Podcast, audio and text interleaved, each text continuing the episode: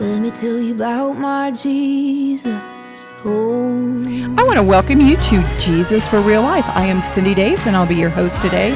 And I want to thank you for spending some time with us. Grab a cup of coffee, snuggle up on the couch, prop those kids up in front of the uh, cartoons, and uh, and just hang out with us. And I am so excited because I have one of my favorite people in the whole wide world, my sister, Pastor Julia Youngblood, and she is the co-pastor with her husband Mike of um, my church, Harvest Fellowship Church in Young Harris. So welcome, and thank you for being here. Oh, thank you, Cyndi. It's an honor and a joy to be here with you. And I know that every time we get together, we Oh, have Lord. a wonderful time and just have a blast. And, and we just, we're nonstop talking and laughing about the goodness of God. Mm-hmm. And so it's an honor to be here today. I'm so excited to be here. Well, and I know that that I've I have heard it said before that um, there are some people that feel they can't get a word in edgewise with us.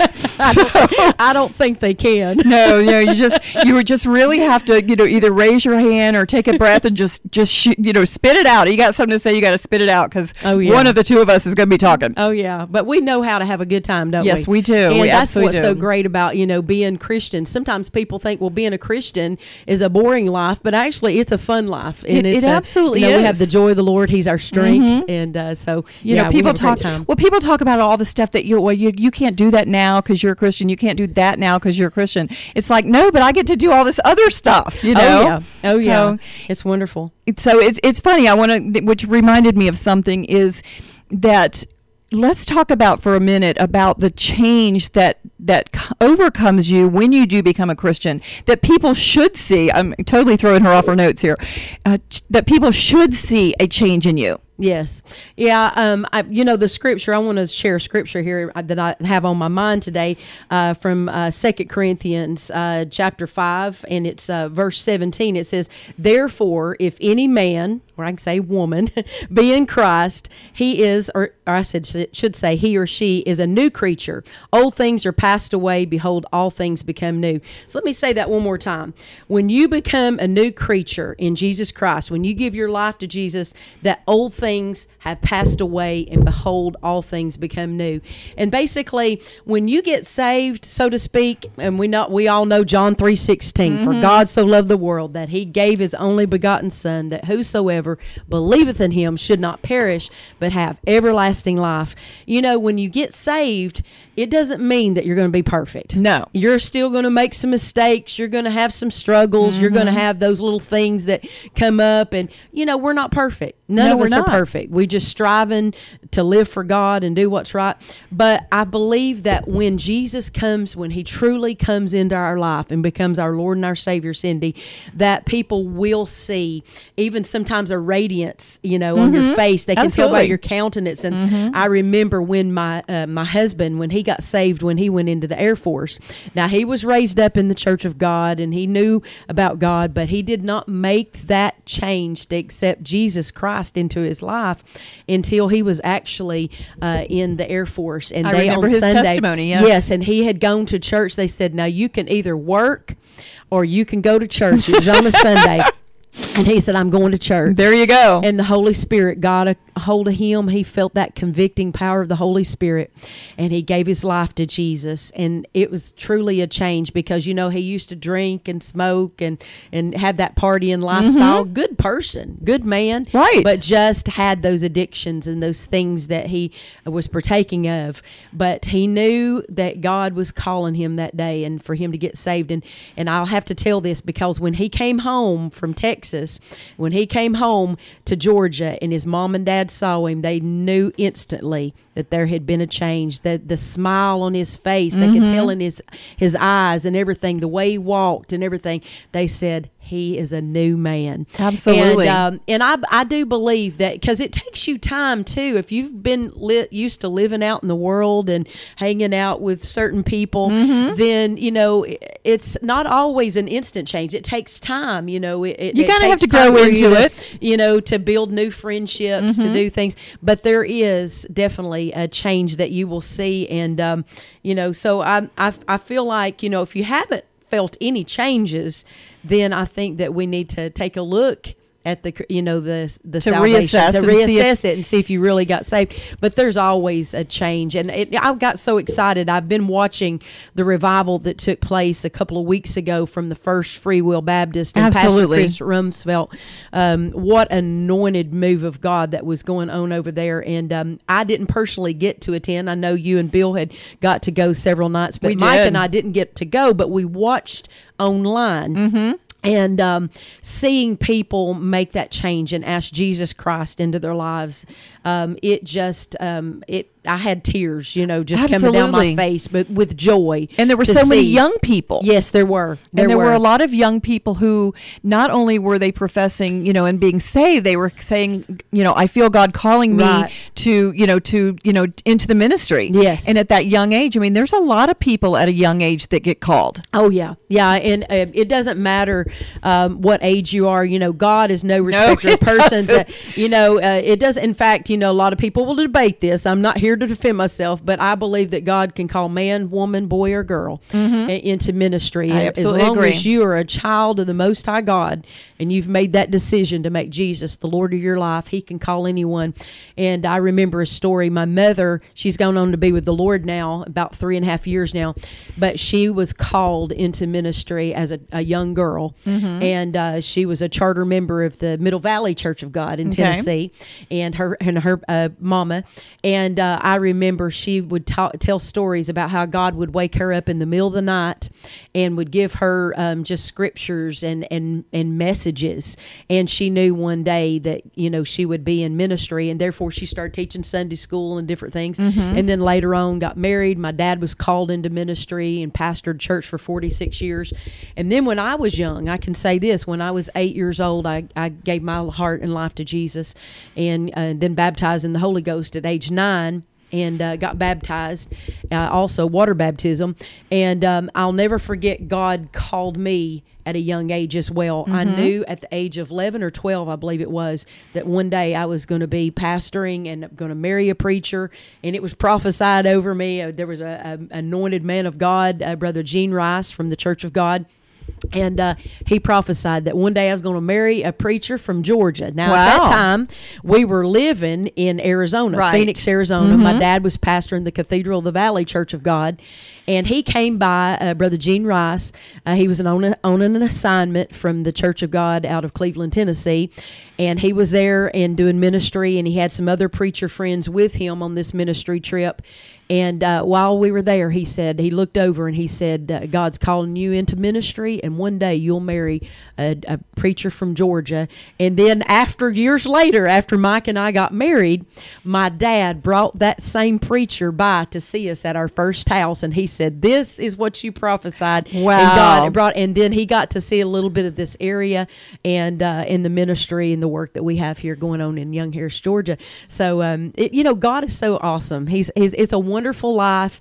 Um, he always provides for us. He always opens doors of opportunity to minister, to meet wonderful people like you and Bill and different ones. And it's just, um, it's a blessed life. It It's is. a It blessed absolutely life. is. And seeing God work in other people's Yes. lives. That's, the exciting. joy. That is very exciting. Yeah. And I told somebody one day, I said, um, they said, Julia, what do you like the most in life? I said, really, I like to encourage people and I like to um, mentor and pour into people uh, in ministry and music and, and to teach people because my greatest joy and I guess the the excitement that comes on me, it's like somebody handing me a million dollars, is when I see someone learning in music and Mm-hmm. someone learning in ministry. Because my background, you know, is in, in Is in music. teaching, yes, and, in and music. teaching. And um, but when I see them get a hold of that, but even even as much as I love music, when I see people give their life to Jesus Christ and then called into ministry, Mm-hmm. that excites me even more than the music because I know they've made the most Mm. important decision that they'll ever make in their life is to serve God and live for Him. Well, and I can totally others. relate to that because, and I think I told you this last week, that one of the biggest joys of my heart is watching my own husband. Oh yeah. And the growth that, you know, even though I was raised in the church, he was not. Uh-huh. And so we have been at Harvest Fellowship for a little over two years, uh, about two and a half years, Mm-hmm. I guess blessing. Mm-hmm. now. And, you know, you have mentored him. Uh-huh. And um, I remember it's probably been maybe six months ago that you gave him a task on Sunday morning during service. uh, just to you know to bring a little you know short message about the offering and then pray over the Uh-huh. offering. And he was terrified the first time, but to good, watch him, but to watch him to to study because he does have to study. Mm-hmm. It doesn't spew out of his mouth like it does for some people, like it uh-huh. does for you, maybe mm-hmm. for me or mm-hmm. other people that have been brought up and you know are, are more trained in the Bible. Right. And so he has to study and to sit and watch him do that study and put his message together and then to present it because you know you can put a microphone in my hand and I can talk all day about nothing but he was never like that. He's more of a behind the scenes guy. And so now he is he's growing into you know into his calling Mm-hmm. of of being able to teach and to talk and to present and mm-hmm. it's that has been probably one of the biggest joys for me is just watching him study and present That's awesome. and so I can imagine when watching other people, you know, you get to do it on a bigger scale. Mm-hmm. Well, when he is up there and he's sharing and ministering, um, he's doing a fantastic job, and God is leading and guiding, and directing him. But what's awesome too is he, that excites and encourages others um, that haven't been a part, and it it. In, you know, he's just an example for others to follow Sure. by, and uh, and that's the main thing in ministry that um, that when we get excited about the call of God on our lives and what He's doing, but it's contagious for others and attracts them to want to. You know, Sure. it's kind of like a domino effect. I'm always talking about that. You know, you know, have you seen those dominoes fall down in that line? You know, you touch one, then the next one, another person touches somebody, then somebody else touches somebody, and uh, it's like the gift that keeps giving, uh, given. You know, goes on and on. Well, and somebody could say, you know, eh, that, well, gosh, you know, if he can do it, and I know that he wasn't raised in the church, if he can do it, then I bet I Yeah. can do it, you Yeah. know? And Yeah, exactly that it, that it does that. So, So what a blessing. I want to ask you because you were a teacher in, in the Towns County school Uh-huh. Yes. system. Mhm. And how did you deal with not being able to minister to your students? I mean, that had to be tough. It was knew. difficult. Now, one thing I will say, the platform there, I always honored the school system, Mm-hmm. you know, and respected, and I still do. Um, I worked with phenomenal people, um, the Board of Education, the school system, um, just loved it absolutely. The people there, um, fantastic. Um, however, being under that, so to speak, mantle, okay, of working there and being under a contract, I did honor not mixing, you know, church and state um, and everything. You have to be very careful about that. But if someone did come to me before school or after school, okay, um, I usually tried to keep it either before or after school. If a student would come to me and say, Will you please pray for me? Um, yes, absolutely. If they were having a hard time, um, and even some students would come to my classroom that didn't have anything to eat, and I always had food in my in my desk drawers, and and they knew I did, and mm-hmm. they'd come to my door, and students that e- didn't even take chorus and drama, um, they would come, and I would give them whatever. If I had snack cakes, cookies, whatever, they knew they could come, and I was going to feed them. and I think I got that from my grandmother because every time you go by my grandmother's house, she always had food. You did not leave there without Exact- something well, to eat. grandmothers are like to that, Take yes. a bag with you, And you do the same thing I with was your kinda like grandchildren. So they used to line up at my door. they would line up at my door before before uh, class and after class and stuff, and um, and that was a great joy because being able to just to show love and hospitality to those students, they knew we cared. Mm-hmm. But they knew And, you were. um, cr- they knew. You know. They knew they you were knew. a Christian. You They know. knew. You. It radiates across over you. You know. You've just Yeah. got this halo and I aura. don't know. I don't know, but I'm not perfect. But I will say I tried to use before and after school more of a time where I could kind of minister to people. But now I, there were a few occasions somebody would come to me and they were brokenhearted, and I just had to give them a hug and say Jesus loves you. Absolutely. You know, and I did not deny do. it. I didn't, but I did honor. I did honor my job as a music teacher. Sure. And I did teach that, but they knew that my principles that I was not going to uh, do something that was going to be go just blatantly against the word of God. Yeah. I just wasn't. And there were so, certain song choices. uh, there were okay. certain songs I was not going to do songs that had profanity. No, And absolutely. that encouraged a lifestyle that wasn't pure. I mean, that wouldn't be a good example um, as a as a teacher and eth- you know being um, you know ethical. I wanted to um, have the right you know, I wanted to be the right role model Sure. for those students. And I'm sure that you yeah, were. But And it- um, but anyway, I loved them. And if you're just tuning in, you are listening to Jesus for Real Life, and this is Cyndi Daves, your host. And I have in the studio with me today. I have Pastor Julia Youngblood from Harvest Fellowship Church, and she and her husband Mike Youngblood are just awesome co-pastors there, and just really, you know. And I want to thank um, Harvest Fellowship for um, sponsoring our show today, and for you being in here in the studio with us. So I know we talked about, you know, the revival that's going on, and wanting to talk about prayer. Yes. So let's spend some time and talk about the importance of prayer. Well, prayer, I will say this prayer precedes every revival that has ever taken place. You know, I look back at Azusa Street uh, revival, um, and actually it started out with a man by the name of William Seymour. right? His name was Seymour, and, And uh, not spelled like that. But the thing about it is, he was a one-eyed black man, or not uh, blind man, not black man, one-eyed blind man. But his name was minute. Seymour. Was it Seymour. one eye or was he blind or both? He was, no, I'm sorry. He was blind in one eye, so he only had one eye. But Okay. His name was Seymour. That's kind of interesting. But um, but God used him in that in that revival In of Azusa. Street, Yeah. and uh, there's so many other revivals that, but we don't have time to allude to them today. Um, but before every revival, even the revival at Pensacola that took place back in the 90s, Uh-huh. and uh, with um, doc, um, I don't think he's doctor, but Pastor John Kilpatrick, and uh, was the pastor there at the church in Pensacola uh, Assembly of God, and then he had Steve Hill was the evangelist that where that ministry began. I believe it started out actually on a Father's Day. Wow, is when that revival broke loose. But there was prayer. The pastor was praying and praying for a revival to come. And he was a little discouraged because, you know, I, I guess there wasn't a lot of people praying. And Mm-hmm. he was, and I- in fact, I think that he was at the point of he was even considering resigning the church right before. And that shows how the enemy will try to come in and Wow. bring discouragement. Mm-hmm. Some of your greatest breakthroughs come right after a discouragement. You know, or right before, or right after um, a discouraging time. And so um, he had been praying, and then the revival. He was thinking about giving up and, and moving Wow. on to another church, but God allowed revival to break forth as a result of prayer. And so, you know, w- they they go together. I, I said they're kind of like twins. You know, you you have prayer, you have revival, and you will a lot of times you will not see people want to see revival, but don't, they don't realize that revival is birthed through prayer. Right. Ministries in churches, uh, women's ministries are impacted and come forth and grow as a result of prayer. Men's fellowships grow and they're impacted by the power of prayer. Children's ministries, salvations, and you know, I believe that every great um, um, man and woman um, in ministry, they will always tell you that yes, we prayed before the great revival broke loose, and so um, we have prayer. God spoke to me, and uh, and I mentioned this to my husband, Pastor Mike.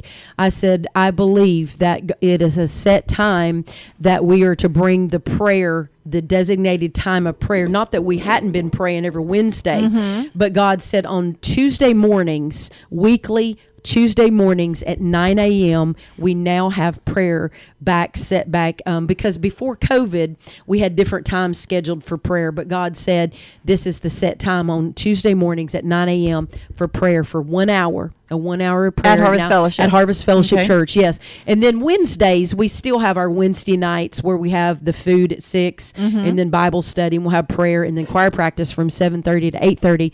But God has called us back to that set time to open it up, and it started out with just a few of us, but I'm opening it up. If there's people in the community that want to come by, they can, and that's good. I also want to talk about Awake America.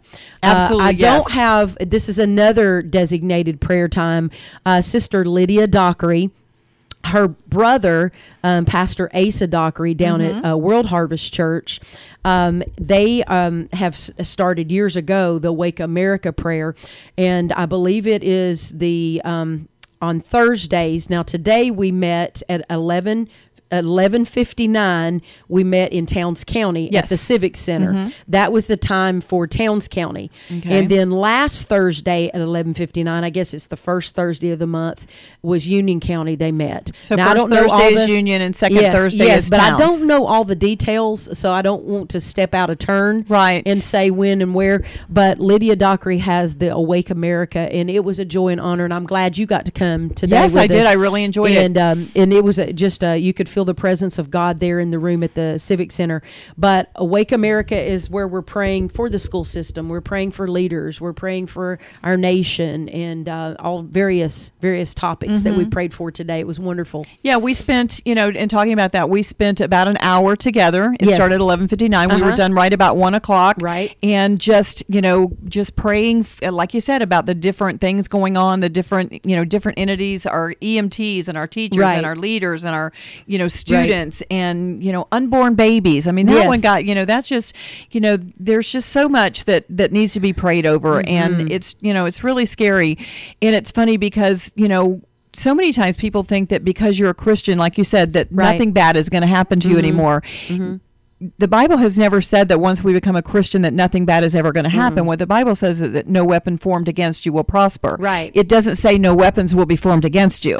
That's right. There's a big difference, and Mm-hmm. and the enemy, you know, when you're doing good, the enemy's going to get in there and attack. I mean, just absolutely is absolutely going to do that, and it, you know, it's scary. But and so Mm-hmm. sometimes it's kind of like you know we've seen those memes where the guy's digging, you know, he's digging in underground in a mine or something. And he's almost to the gold, and he's just like you know inches away, and he gets started digging and he stops. Yes. With the, if you just persevered and pushed through a little bit further and a little bit further, Mm-hmm. Right. that you would have gotten the prize. And you just, it. I mean, you do. You have to persevere. Right. Right. You know, I mentioned uh, that you mentioned that persevering. I was talking the other day, and as I was preaching at um, Harvest Fellowship Church there in Young Harris, I was talking about when you're praying, a lot of times you're digging up roots, roots of envy, roots of jealousy, roots of sin, and different things. And, and it's not an easy, it's not a pretty thing. And sometimes being an intercessory prayer, somebody that will pray for others and the needs of others, but having that heart of compassion.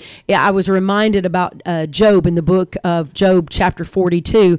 It said that when Job started going through all of the um, devastation in his life and losing his family, his cattle, and everything that he owned, he was praying for himself. But there was a real change that came. That it says that God turned the captivity and distract, you know, the distraction and the devastation of Job. He turned it around when he began to pray for his friends. Mm-hmm. for There's other people. something powerful that happens when you pray for others and you literally want the best for him. It's like the second commandment, Mm-hmm. you know, loving your neighbor as yourself. When you pray for your neighbors and you pray for people to be blessed and you pray for God to just come down and do awesome things in their life, that's when God will turn around great things for you. And um, I'm telling you, when you see people that are strongly blessed, you'll see that they have hearts of compassion. There's no selfishness in their life. They if they're blessed highly of God and and God's work in their life, you will not see jealousy and that selfish spirit because it. I mean, it just really shakes you when you think about God. Not only did God turn the captivity and when he, when Job began to pray for his friends, but he also gave him double. And my husband always likes to say he gave him double for his trouble, and uh, but he learned a lot through that. When you pray, when believe for God to do things in other people's lives, He's going to allow those great things to come for you. And I'm going to tie your hands because I'm going to tell you we've got about a minute and a half left. A Okay. minute and a half. So can you close us a pr- in prayer Yes. in a minute and a half? Yes, I'll try my best. Okay, go. Dear Heavenly Father, we thank you for this day, for this opportunity. Thank you for uh, Bill and Cyndi Daves and, and their dedication and their sacrifice to be faithful to you in our church locally and abroad. Father, they just want to touch somebody else's life for you. And Father, I thank you that they have allowed me an opportunity to come and just share Jesus with them, this real life Jesus time. And Father, I pray for those that are going to be listening to this broadcast, Lord, that you would touch them. Maybe they're struggling. Father, that they need a Savior. And Father, all they have to do is say, Jesus, I accept you as my Lord and my Savior. Come into my heart. Forgive me of my sins. Cleanse me from all unrighteousness. Righteousness. And that's how they can become a new creature and creation mm-hmm. in you. And Father, that they will find you and it'll be the greatest decision that they've ever made in their life because you are everything. You're our life, our strength, our joy, and our peace and our happiness. And we give you all glory and honor and praise for your goodness and mercy. Amen. Amen. I think you just about did it. And I want to thank you for listening to Jesus for Real Life and for Pastor Julia for you being here with us. And until next week, have a great week. Make sure and um, spend some time in prayer.